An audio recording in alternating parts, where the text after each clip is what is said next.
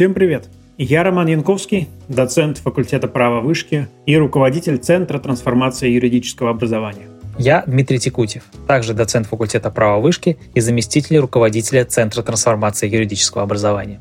Наш подкаст про то, как учиться праву, как поступить в хороший вуз, как эффективно сдать сессию, как устроиться на работу и, в конечном счете, как стать успешным юристом. Чтобы стать хорошим юристом, недостаточно просто посещать все пары в университете. Мы расскажем, как построить свое обучение так, чтобы усвоить все нужные знания и навыки, как искать, изучать и запоминать всю необходимую информацию о праве.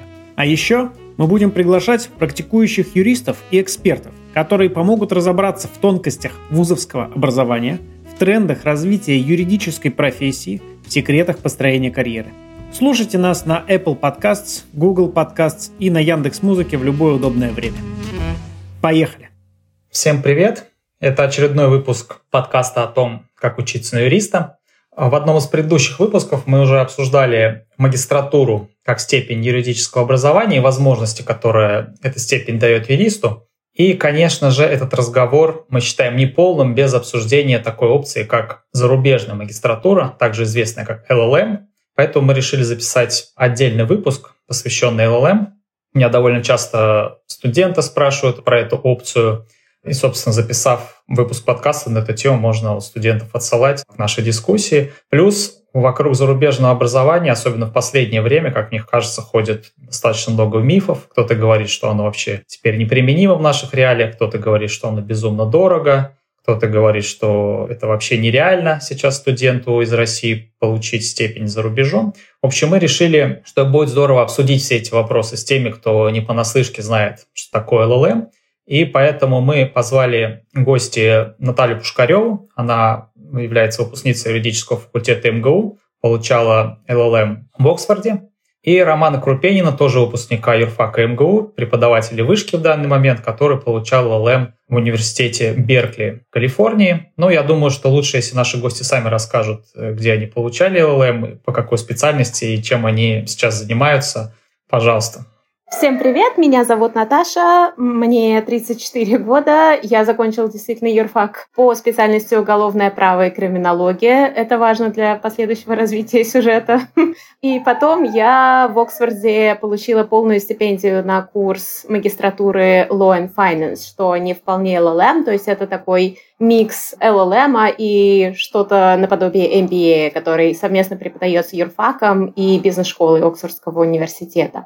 И сейчас я работаю в программе развития ООН и занимаюсь тем, что помогаю развивающимся странам использовать налоговую политику в целях поддержки устойчивого развития. Здравствуйте, друзья. Меня зовут Рома. Я также закончил МГУ и в 2016 году поступил на программу университета в Калифорнии и Беркли. Закончил в 2017 году. И сейчас я работаю в ТикТоке, занимаюсь глобальным продуктом. А начинал я в ТикТоке с руководителя юридической функции по Восточной Европе и по России. Собственно, я сам, как постоянный слушатель нашего подкаста, возможно, уже знают, я получал LLM в Нидерландах, в университете города Роттердама в 2020-2021 году. У нас получается, кстати, такой Royal Flash. Я сейчас подумал, что у нас Штаты, Великобритания, Европа. То есть, по сути, основные страны, куда чаще всего едут, ну или, по крайней мере, ехали студенты, чтобы получать LLM. И с чего, собственно, хотелось бы начать? С факта целеполагания и мотивации. Какие лично у вас были мотивы при поступлении на LLM? Вы вообще помните этот момент, когда вы решили для себя, что все точно нужно подавать документы? Это для вас было такое спонтанное решение, или вы долго к этому шли, планировали? Вот что стало этим триггером для вас? Я много об этом думала, и мне кажется, на самом деле, что в основном я уехала на спортивном интересе того, куда можно завести свою карьеру. Я в какой-то момент, учась на старших курсах юрфака МГУ, поняла, что мой средний балл, скорее всего, будет 5.0. И что это, соответственно, дает какие-то возможности присмотреться к таким программам. И я даже помню, что когда я начинала об этом думать гипотетически, я даже не думала про такие университеты, как Оксфорд. То есть это всегда было что-то заоблачное, такая, ну, какой-нибудь условный великобританский саратовский техникум, наверное, может меня рассмотреть не в обиду никаким учебным заведением. Потом я стала разбираться с этим вопросом более детально. И мне кажется, правда было интересно понять свои возможности и расширить свои карьерные потенциальные возможности в том числе, также вырасти как человеку. И ты спрашиваешь, был ли это долгий путь, и для меня это однозначно был очень эмоционально выматывающий и сложный путь, потому что я подавалась на программы магистратуры 3 года подряд, начиная со старшего курса специалитета МГУ. И в первый раз меня взял Кембриджский университет, но не дал мне финансирование. Варианты без финансирования я совершенно не рассматривала, потому что я первый человек в семье с высшим образованием, в принципе, я совершенно из простой семьи.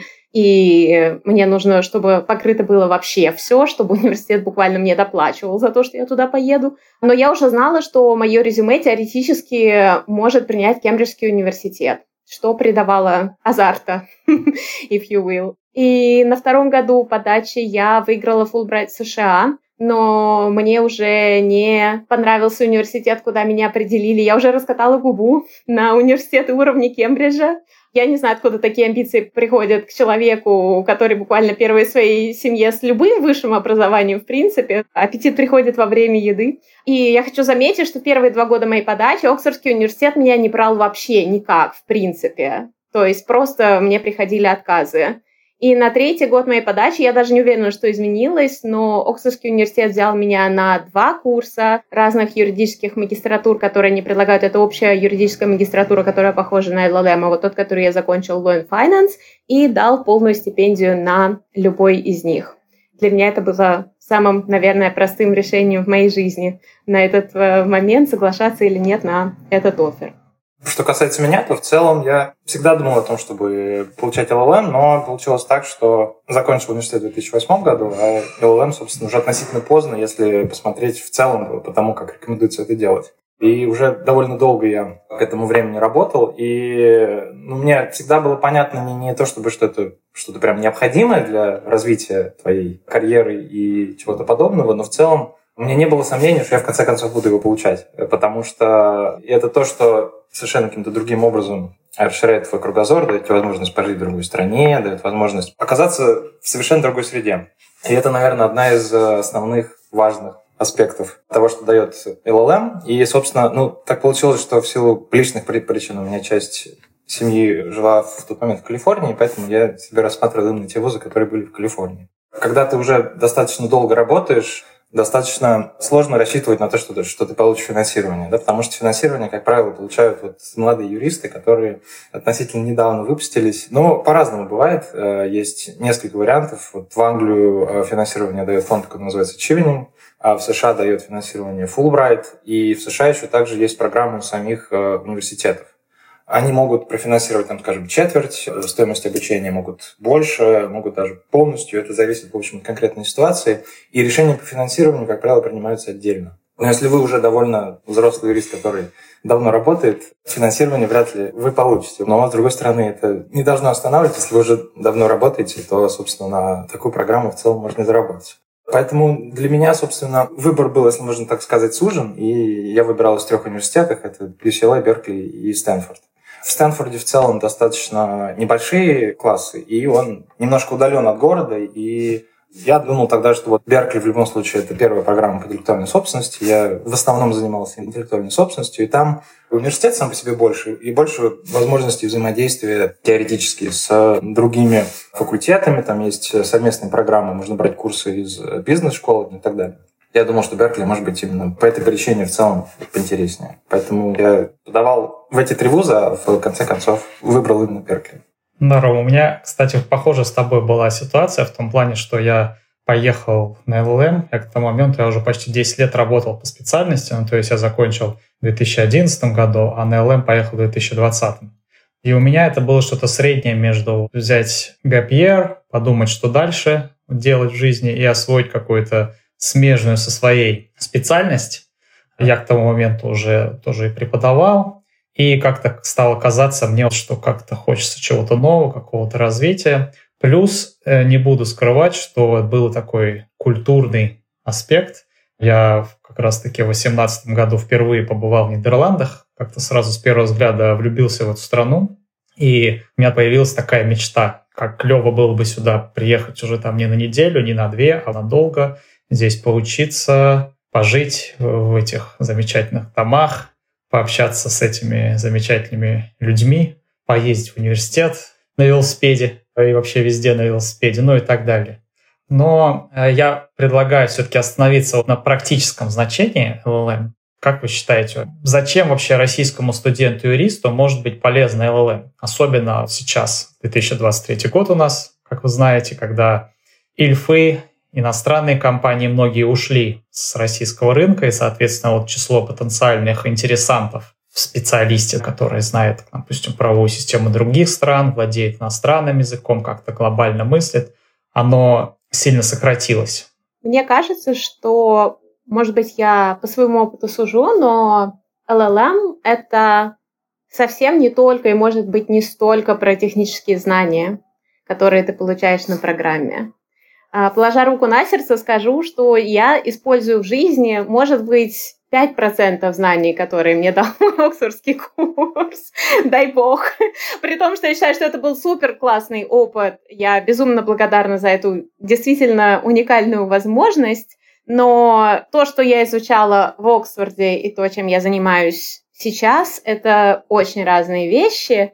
Более того, то, чем я занимаюсь сейчас, вообще не существовало, в принципе, примерно, когда я училась в университете. Так что мир меняется очень быстро, это то, что я пытаюсь сказать, и несмотря на то, как он выглядит сегодня, мы не знаем, как он будет выглядеть завтра.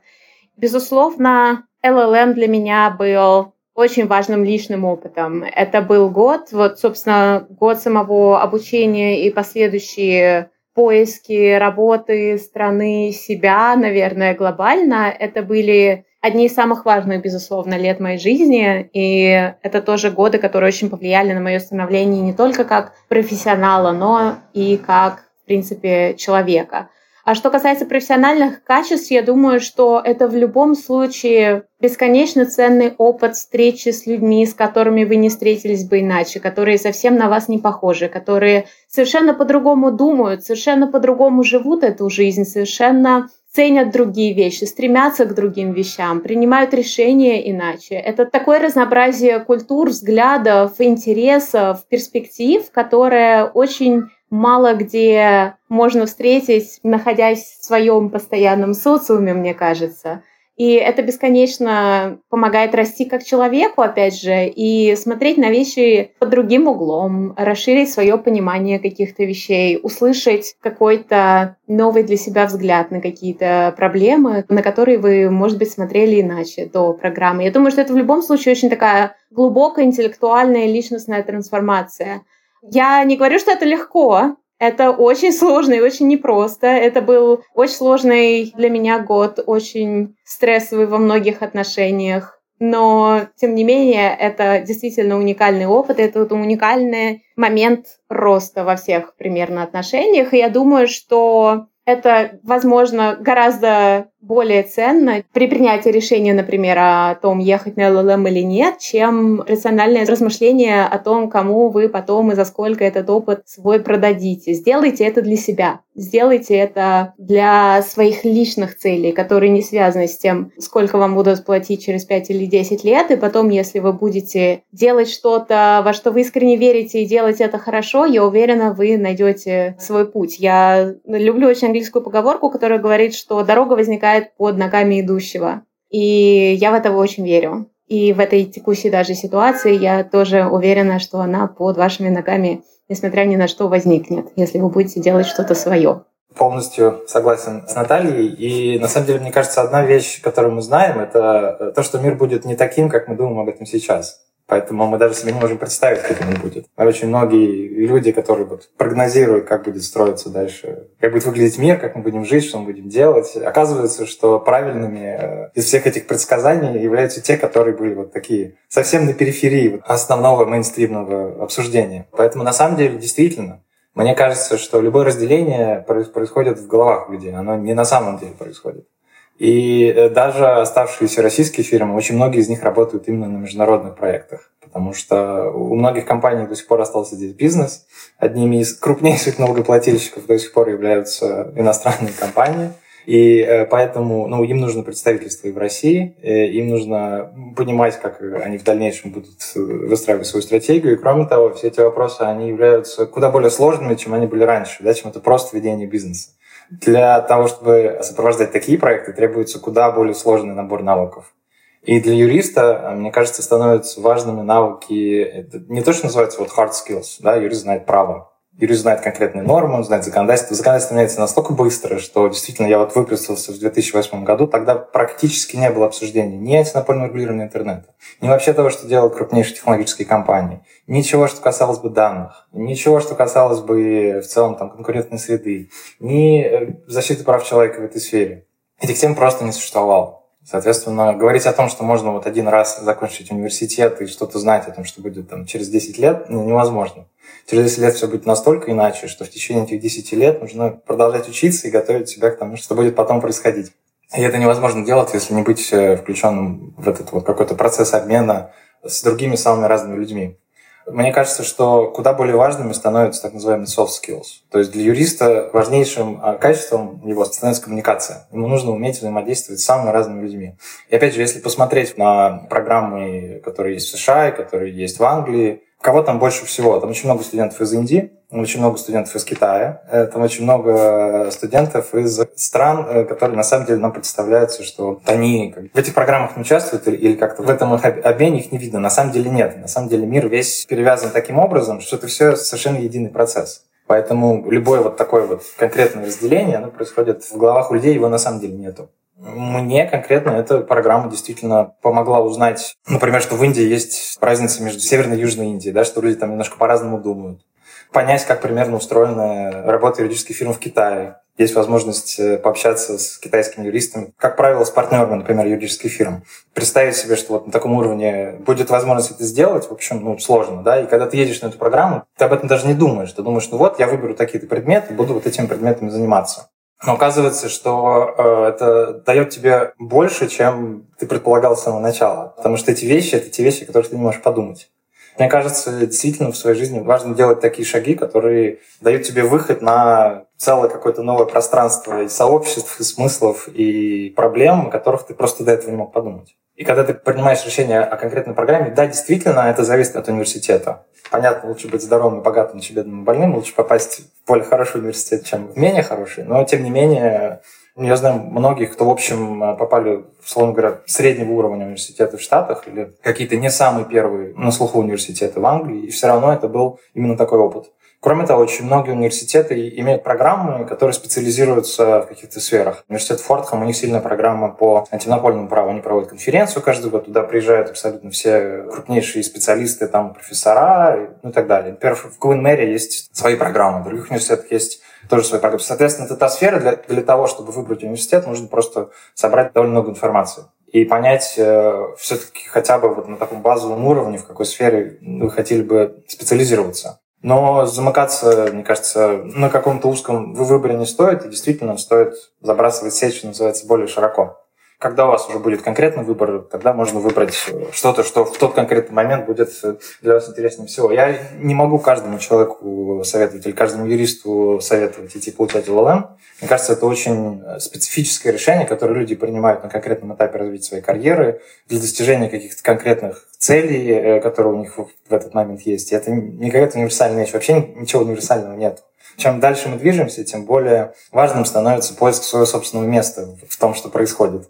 И это просто одна из тех вещей, которые это место помогает найти, потому что дает возможность воспринять, осознать, участвовать в том, о чем вы себе не представляли, что оно существует.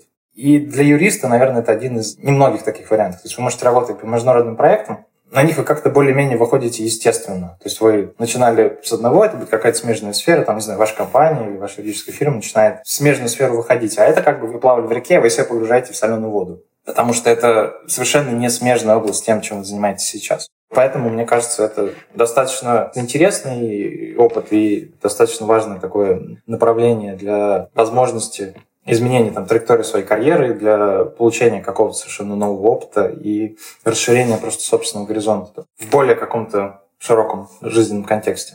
Действительно, из университетов, которые часто выбирают, мне кажется, не нужно зацикливаться на американских и английских, есть еще голландский, очень хороший, очень сильный университет, есть немецкий университет, Макс Планк, например, есть гонконгский, то есть тут выбор, на самом деле, наверняка в Сингапуре есть программы. Выбор, в общем, всегда шире, чем нам кажется. Я когда учился в университете и начал работать, это было в 2006 году. И вот тогда все обсуждение было, куда идти работать, в юридическую фирму или в инхаус. Вот если ты вышел работать в юридическую фирму, проработал там год, или там вышел в инхаус, то все, теперь ты никогда не придешь в юридическую фирму, потому что у тебя нет того набора навыков. И мне сейчас кажется, это настолько было смешное обсуждение, потому что мир совершенно не так устроен. Не то, что вот есть какие-то две дороги, которые ты сейчас себе представляешь, и потом ты по ней по одной или по другой пойдешь, и там тебе 45 лет, ты партнер юридической фирмы. Для меня вообще мир не так устроен. И мне кажется, важно к этому привыкнуть, и важно это воспринять и, в общем, использовать в своей жизни. Мне кажется, мне уже нечего добавить к той мотивационной речи, по сути, что сказал сейчас и Наташа, и Роман.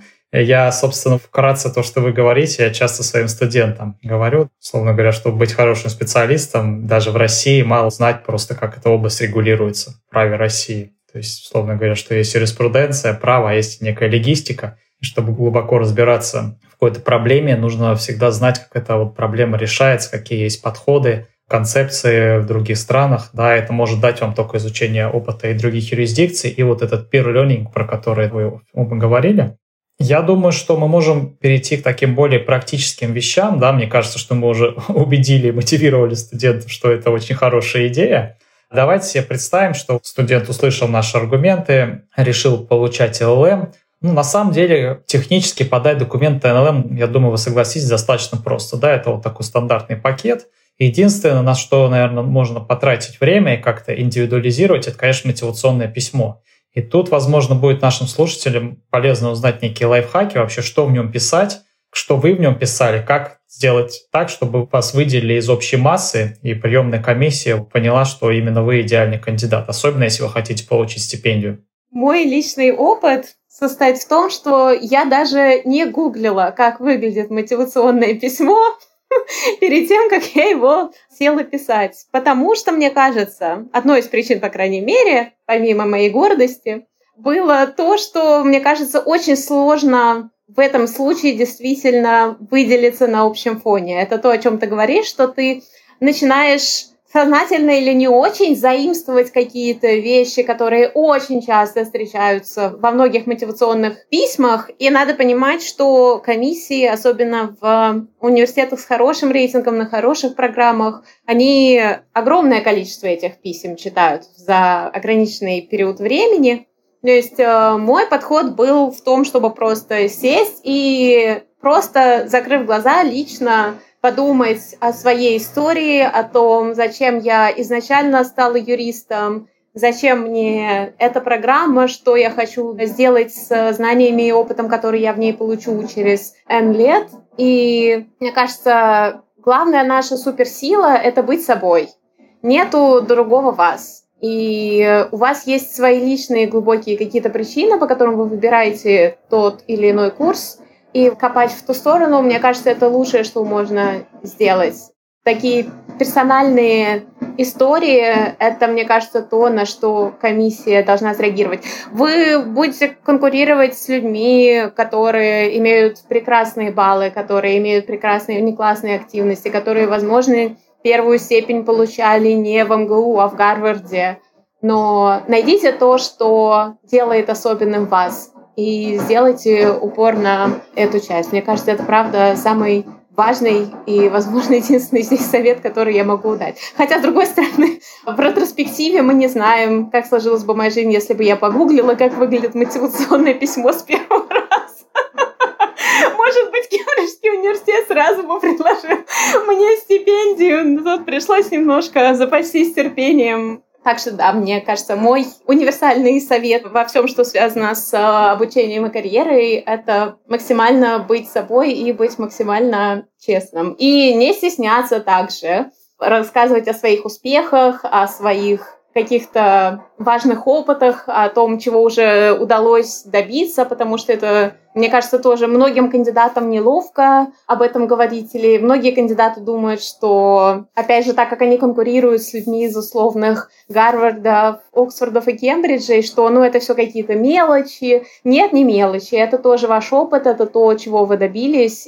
Мне кажется, в целом еще, конечно, университеты будут хотеть лидерские навыки, и они будут хотеть видеть в вас индивидуальность, не просто абстрактного абитуриента, который пишет, что это будет уникальный для него опыт, который поможет ему воплотить его мечту в жизнь, а конкретно пишет о том, что он хочет делать.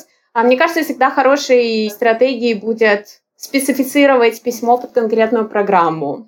Я не помню, делала ли я это, честно говоря. Мне кажется, я почти уверена, что нет. Но, опять же, задним числом я могу сказать, что очень полезная практика погуглить программу, посмотреть курсы, посмотреть профессоров, возможно, даже посмотреть, какую идею программа пытается продать. Это вообще очень хорошая стратегия в плане того, чтобы понять, насколько вы вообще подходите для этой программы, насколько эта программа подходит вам, и насколько ценен будет вам этот опыт. И если вы правда считаете, что программа прекрасная, и вам нравятся какие-то курсы, которые предлагаются, какие-то профессора с какими-то своими интересными жизненными историями, исследованиями, опытом и так далее, тоже напишите об этом. Я уверена, это будет приемная комиссия оценена по достоинству. Полностью согласен с тем, что говорит Наталья. Мне кажется, действительно не обязательно идти смотреть, как выглядят проекты писем, или просить чат GPT написать себе письмо для поступления. Мне кажется, несколько вещей здесь важны. Во-первых, подумайте, для чего конкретно вам эта программа, потому что важно не только, чтобы вы подходили на эту программу, но и чтобы она подходила вам. Очень многие программы имеют свои подразделения, которые специально направлены на то, чтобы взаимодействовать с потенциальными кандидатами. Они устраивают международные мероприятия, им всегда можно написать и спросить побольше информации. Вы всегда можете найти кого-то, кто является выпускником программы, написать ему в LinkedIn, созвониться с ним на 15 минут и поспрашивать просто какие-то базовые вещи про программу, в том числе про поступление, что нравится, что не нравится. Не стесняйтесь получать как можно больше информации. Чем больше информации вы получите, тем лучше вам будет понятно, кого вообще эта программа ищет. Потому что вы действительно будете потенциально соревноваться и с теми, у кого есть олимпийские медали по какому-нибудь виду спорта, и, в общем, с кем угодно. Там будут какие угодно люди. Это не значит, что вам нет места на этой программе. Это значит, что вам нужно действительно быть собой и понять, а что такое вы привносите в эту программу. Потому что все то, о чем мы говорили до этого, это ведь как бы это общение, это мультикультурное общение сложное. Комитеты, которые набирают на эту программу, они действительно стараются, чтобы набор в конкретный год был разнообразным, чтобы это были разные люди, чтобы им действительно было интересно в эту среду погружаться. Не чтобы это были все, условно говоря, лучшие выпускники Гарварда, которых возьмут на какую-нибудь американскую программу в течение года. О чем им друг с другом общаться? Да чему им друг у друга учиться? Они уже в этой среде находятся. Поэтому действительно всегда есть шанс попасть и на какую-то программу в Гарвард, и куда угодно. Дело в том, чтобы действительно не писать какое-то письмо, которое вы могли бы найти в интернете, а написать о собственных достижениях. Это может быть все что угодно. Может быть, в школе вы организовывали шахматный клуб. Может быть, в университете это было какое-то студенческое сообщество по обсуждению проблем страхования. Все, что показывает вообще вашу заинтересованность в жизни, в том, что происходит вокруг, в окружающем мире, других людях, ваше умение коммуницировать, как-то связывать людей вместе так, чтобы они вместе делали что-то полезное, все вот это имеет значение. И все вот это может быть в том числе и каким-то решающим моментом. Ну, представьте себя человеком, который сидит и читает уже 100-е такое письмо. Расскажите какую-то интересную историю про себя.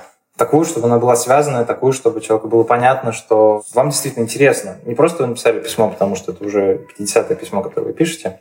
И когда пишете письмо, не забудьте менять название университета. Все-таки вот это тоже важно, потому что предполагаю, что люди, которые пишут много таких писем, они иногда не везде меняют название университетов. И если, конечно, член комитета, который читает письма, получает письмо, и это письмо в другой университет, наверное, он будет расстроен. Поэтому внимательно просто подходите к этому. И внимательно подходите к тому, как рассказать эту историю. Потому что вы про себя историю можете рассказать 10 разными способами. Расскажите ее так, как будет интересно читать этому человеку, ему станет понятно, кто вы, почему программа вам подходит, вы подходите программе. Есть, в общем, смысл в том, чтобы какое-то время провести всем вместе. Я бы хотел еще на таком моменте остановиться. Бытует некий миф, что образование за рубежом, особенно юридическое, особенно в престижных школах, оно для очень-очень богатых людей. Практически для детей-олигархов, ну, по крайней мере, в глубинке так думают в России, что вот туда нашим лучше не соваться. Так ли это? И вообще, Обрисуйте вкратце свой бюджет на LLM, в целом, насколько вам оно обошлось, чтобы понимали люди, на что им рассчитывать, в таком прям буквально практическом аспекте. И потом это я тоже сделаю. Отличный вопрос. Мне кажется, правда, очень важно об этом говорить. В моем случае, чтобы вы понимали, я из, правда, очень простой семьи. Я из дальнего Подмосковья, из очень маленького городка, который теперь формально поселок городского типа. Моя мама продавец в сети магазине косметики, и мой папа, которого сейчас нет в живых, был охранником, до этого устанавливал металлические двери, и вот эта вся классическая история про Россию в 90-х. В общем, бюджет на LLM у меня был отрицательный, дорогие слушатели. Мне нужно, чтобы заплатили за все, включая визы, медицинские страховки, перелеты. И, к счастью, мне выпала такая возможность, за которую я очень-очень благодарна. Я обучалась в Оксфордском университете по стипендии фонда Хилла. Да, этих денег действительно хватало на все. То есть у меня был скромный вполне студенческий образ жизни, но не то, чтобы я считала каждый фунт в своем бюджете. И более того, там еще по итогу окончания обучения даже что-то оставалось на моем счету. Так что у меня финансово очень позитивная история. Мне кажется, правда, мы живем в удивительное время, когда перед нами очень много возможностей, которые даже предыдущему поколению, условно нашим родителям, даже не снились в своих самых смелых мечтах. Это, правда, удивительно, но иногда нужно потрудиться, чтобы их найти. И мне кажется, это тоже очень большое конкурентное преимущество, если вы действительно зададитесь целью найти себе финансирование на примерно, мне кажется, уже любую программу обучения, которая сейчас в любом университете самым престижным, самым дорогом существует, мне кажется, это почти всегда будет возможно. И это вопрос действительно приложенных времени, усилий, которые вы вкладываете в поиск информации, и потом в то, чтобы представить свой бэкграунд, вообще свою историю, условно подчеркивая те качества, которые будет искать потенциальная стипендия в аппликантах. Это, может быть, получится не с первого раза, как это было со мной, например, но я очень счастлива, что в итоге у меня карты сложились, и, конечно, я знаю очень много людей, благодаря Оксфорду в том числе, которые также учились на полных стипендиях из самых разных уголков мира. И я не буду скрывать, есть отдельная категория людей, которые, правда, такие привилегированные, очень товарищи, которые юристы в каком-то 10-м поколении, папа, мама ходили в Гарвард, про то, что такое финансовые проблемы, ребята, в принципе, не слышали. Но я бы даже сказала, что это уже не большинство даже. Даже в очень топовых программах на юрфаках. Сейчас, правда, и университеты прикладывают много усилий сами к поиску кандидатов. Может быть, ваш бэкграунд прямо сейчас, если сравнивать, если ставить вас в одну позицию с каким-то очень привилегированным кандидатом, может быть, он будет выглядеть для человека, который сухо сравнивает факты, чуть проигрышным. Но это не значит, что университет не предоставит вам этот шанс, потому что многие университеты сейчас, правда, очень много усилий вкладывают в поиск талантливых кандидатов, у которых не было раньше возможности раскрыть свой потенциал в полную силу, в силу разных причин. И мне кажется, что это замечательная тенденция, и ей нужно как можно больше пользоваться. И я, правда, встречала очень разных людей на своей программе в плане социоэкономического бэкграунда. То есть, были люди еще менее привилегированные сильно, чем я, например, да, то есть очень обычный российский человек из очень обычной семьи. Так что я очень настаиваю на том, чтобы финансовые проблемы вас не беспокоили. Отдельно хочу сказать, что если вам сделали оффер в университете, но у вас не нашлось финансирования, можно сделать следующее. Можно написать администратору своей программы в университете, особенно если это хороший университет и хорошая программа. Там много сил вкладывается в отбор кандидатов, и если вас пригласили, то университет уже вас заинтересован. Можно написать им и сказать, что я безумно хочу принять ваш оффер, мне очень интересна программа, я бы очень хотела у вас учиться, но мне сложно найти финансирование. Есть ли что-то, с чем вы мне могли бы помочь в этих поисках? потому что у меня был коллега и друг мой, который и сейчас им остается, у которого в последний момент не сошлось со стипендией, а там тоже без финансирования человек бы просто не поехал. И университет ему помог найти другие источники финансирования, которые позволили ему отучиться и закончить с нами программу. То есть университеты сами заинтересованы в том, чтобы поддерживать действительно ярких кандидатов, которые потом будут такие success cases, да, хорошие истории для них. И еще одно, что я хотела добавить, это еще один миф, который может быть еще более опасен, мне кажется, для процесса принятия решения об LLM. Это миф о том, что особенно вот эти все топовые программы, они для каких-то гениальных людей. Для условных Шелдонов Куперов из теории Большого Взрыва, которые с детства писали юридические трактаты и говорят на 5 языках, параллельно являются концентрирующими пианистами, выиграли пару спортивных наград и так далее. Это не должно вас останавливать. То есть я человек, который, мне кажется, никогда не был даже самым умным учеником в своем классе. Я не выиграла в жизни ни одной олимпиады. Я ужасна в тестах. Но я очень люблю то, что я делаю, и я нашла в итоге то, что очень коррелирует с моими внутренними ценностями. И это мне очень дает много внутренних стимулов делать свою работу хорошо.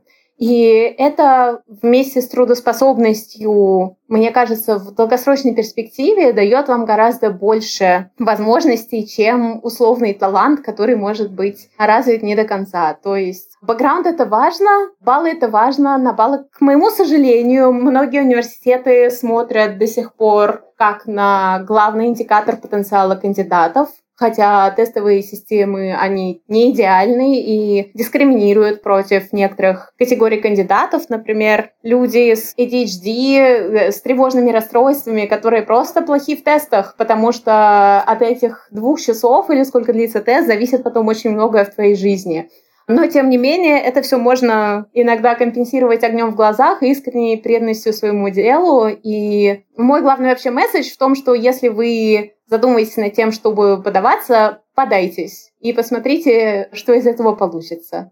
Опять же, могу только согласиться с Натальей. На самом деле, право не такая уж сложная штука. И действительно, все, что делают юристы, в основном это про коммуникацию. Это не физика, не ядерная физика, не биотехнологии. Это, в общем, довольно просто. И в основном это все про коммуникацию, про то, чтобы правильно прокоммуницировать. Действительно, многие университеты отложат ваш допуск на следующий год. Если это вам нужно, всех нужно все спрашивать.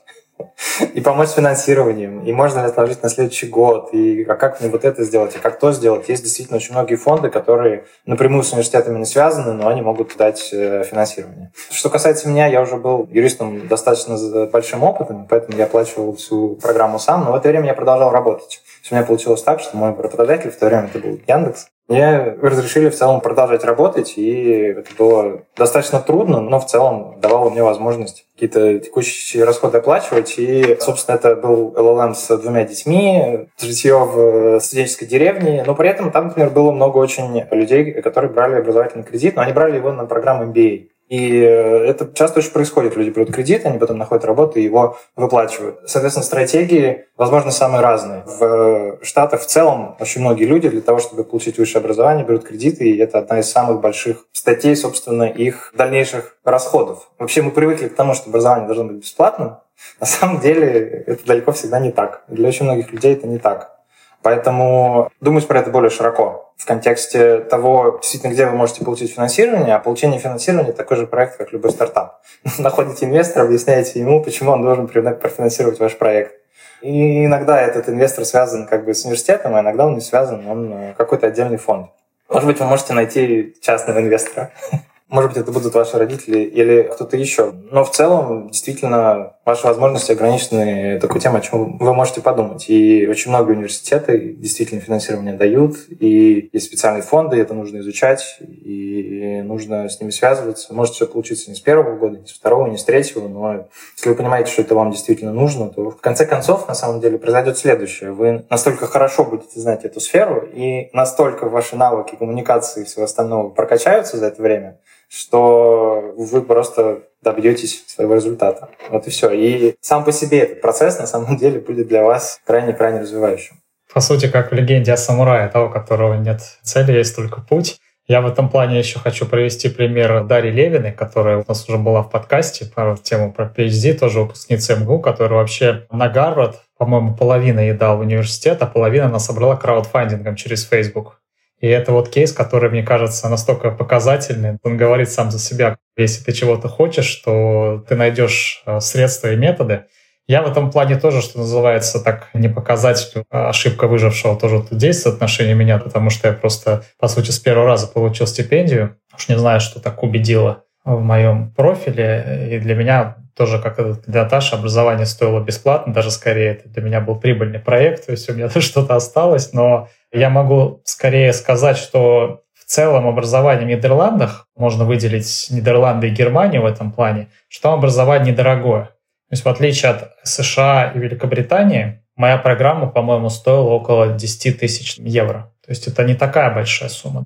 Даже если вы не дали стипендию, к тому моменту я действительно откладывал средства, если бы мне не дали, я бы оплатил своих. Ну, это, условно говоря, учеба и проживание примерно в пропорции 50 на 50. То есть если условные там 10 тысяч евро вам будет стоить учеба, то примерно, вот совсем грубо говоря, 10 месяцев по 1000 евро. Это, конечно, не жизнь арабского шейха, это будет, условно говоря, 500 евро какая-нибудь комната или общежитие. Если вы захотите отдельную, то это уже, конечно, больше будет, апартмент, да, или студию. Ну и где-то там, опять же, 500 на питание. То есть выжить можно в Нидерландах так уж точно.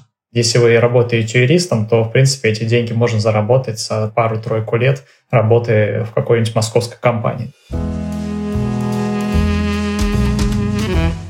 Мы обычно завершаем таким блиц-вопросом. Давайте, наверное, каждый из нас скажет топ-3 вещей, которые лично вам дал LLM для карьеры и жизни в целом. Я думаю, однозначно самая важная вещь номер 1 — это более глубокое понимание себя. Это более глубокое понимание своих ценностей, что тебе интересно, что тебе важно, чем бы ты хотел и не хотел заниматься. Это, безусловно, для меня было самым ценным. На втором месте, наверное, я бы учла, наверное, людей, которых я там встретила. Это, правда, тоже уникальная часть этого опыта, и это буквально лучшие умы в профессии, которые очень вдохновляют. И с некоторыми профессорами я поддерживаю связь и сейчас почти 10 лет после выпуска, учитывая, какое количество студентов проходит через них каждый год. Это удивительно. Мне кажется, еще здесь же часть вот этого — это то, что я, правда, стала частью какого-то профессионального комьюнити международного. И именно с этого опыта вот этот процесс начался. Он не закончился там, потом у меня были другие исследовательские стипендии и так далее, которые меня тоже со многими людьми познакомили, но это вот именно тот был опыт, который приоткрыл для меня эту дверцу и показал, что смотри, можно вот так. Вот здесь вот международное есть комьюнити, которое делает вот такие классные штуки. Возможно, ты хочешь подумать о том, чтобы стать его частью. И в-третьих, наверное, открытость новому. Открытость новым опытам и интеллектуальным в том числе, потому что я изучала налогообложение. Для того, чтобы взять курс по персональному налогообложению, например, мне нужно было личное разрешение начальника курса, потому что в целом иностранцам его было брать нельзя, потому что оно настолько очень британское максимально, что иностранный мозг, который в Великобритании не взращен, он обычно плохо воспринимает эту информацию. В итоге нас было 3 студента на 3 преподавателей на курсе. И да, какие-то вещи я с трудом понимаю до сих пор, но это тоже был удивительный опыт про то, как все может выглядеть вообще иначе, как на философском уровне право может быть другим. Это касается и навыков. Например, в МГУ все экзамены у нас были устными, и в Оксфордском университете все абсолютно экзамены письменные, и они длятся 3 часа. Которые ты, например, если это по каким-то правовым дисциплинам экзамен, ты пишешь эссе, и оно там страниц 10-15, и по налогам тебе надо процитировать очень-очень много старых британских налоговых кейсов. И это, безусловно, был новый навык. Я очень переживала вообще, получится ли развить, но в итоге пережила. Во-первых, конечно, это часть того, чтобы смотреть на вещи по-другому и по-другому думать о праве. И, во-вторых, это дает тебе понимание тоже своих каких-то возможностей, гибкости своего ума, который может приспособиться к совсем новым требованиям и, тем не менее, с ними справиться, даже в ситуациях стрессовых. И мне кажется, это тоже в жизни и карьере, и не только, очень полезный навык. Наверное, это три самые важные вещи. Ну и, конечно, люди, с которыми я делала этот курс, и мы тоже до сих пор на связи. И буквально вот через 3 дня я лечу в Оксфорд на свадьбу своей однокурсницы, которая выходит замуж в библиотеке Оксфордского университета. Это тоже, конечно, удивительно, насколько твоя география близких тебе людей разрастается с таким международным опытом. На самом деле у меня очень похожие 3 вещи. И я бы на первое место поставил людей, потому что люди всегда везде, это самое главное. Это действительно, тебе нужен юрист в Бразилии, ты знаешь, к кому обратиться. Да? Тебе нужен юрист в Чили, в Перу, где угодно. У тебя есть сеть по всему миру близких тебе людей, с которыми ты год провел достаточно в плотном общении и в очень интересном, таком живом общении. И это невероятно обогащает. Сейчас, например, я работаю с одним из студентов программы, вместе очень плотно работаем, он из Китая. Соответственно, вот мы были на одной программе, а сейчас сказал, что мы, в общем, работаем в одной компании, и теперь вместе работаем над одним проектом. Это, на самом деле, дорого стоит, когда ты оказываешься в такой ситуации, что ты работаешь уже с этими людьми.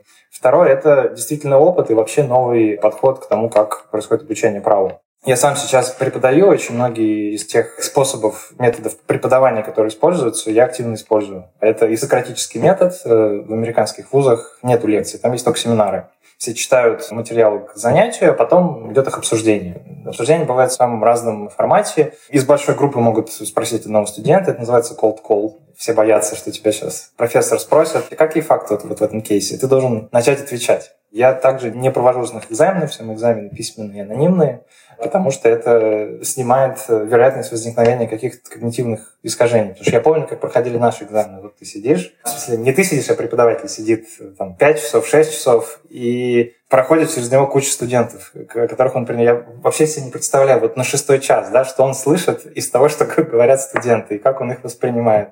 Хочешь кушать, ты хочешь в туалет, но это просто нереально одинаково относиться к тем студентам, которые отвечали тебе 1-й час на 6-й час. И когда я был свидетелем такого рода экзаменов, которые, в том числе, я в них участвовал, совершенно невозможно адекватно расставить оценки студентам. Они сами же устали таким образом, чтобы это как-то действительно отражало их знания. Абсолютно невозможно. Вот эти вещи и в целом опыт преподавания, отношение к праву, отношение к студентам тоже. Самое важное – это то, что они говорят. Самое важное не то, что ты знаешь и ты им доносишь, а самое важное – то, что они поняли, и то, что они тебе говорят.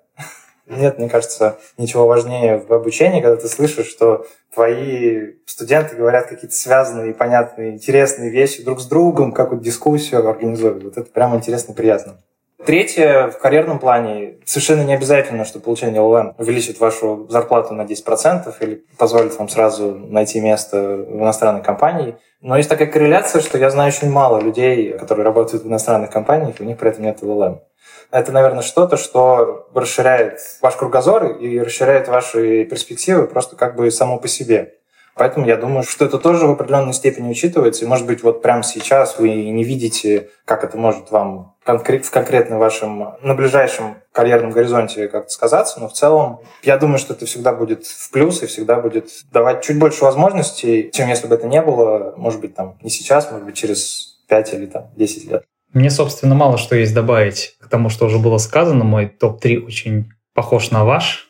Поэтому просто, что называется, буллет-поинтами быстро перечислю. На первом месте, безусловно, люди. Полностью в этом плане поддерживаю Романа. Люди всегда и везде — это самое главное. После LLM я могу практически в любую европейскую и не только европейскую страну приехать, и, скорее всего, там живет или работает кто-то из моих экс-однокурсников. Опять же, мне в этом плане очень повезло. У нас был очень дружный курс. Мы продолжаем поддерживать связь, встречаться, всегда прекрасно проводим вместе время. Я достаточно регулярно приезжаю в Европу на встречи однокурсников, на дни рождения, просто в гости к кому-нибудь. Для меня эти путешествия и встречи всегда настолько теплы, приятные, когда вы можете не просто замечательно вместе провести время, но и обсудить профессиональные темы, взаимно обогатиться, поскольку все мы работаем более-менее в одной сфере, являемся частью вот этого пресловутого глобального международного комьюнити. А на второе место я бы поставил, наверное, освоение новых дисциплин и, скажем так, методов преподавания права. Это то, о чем уже говорил Роман.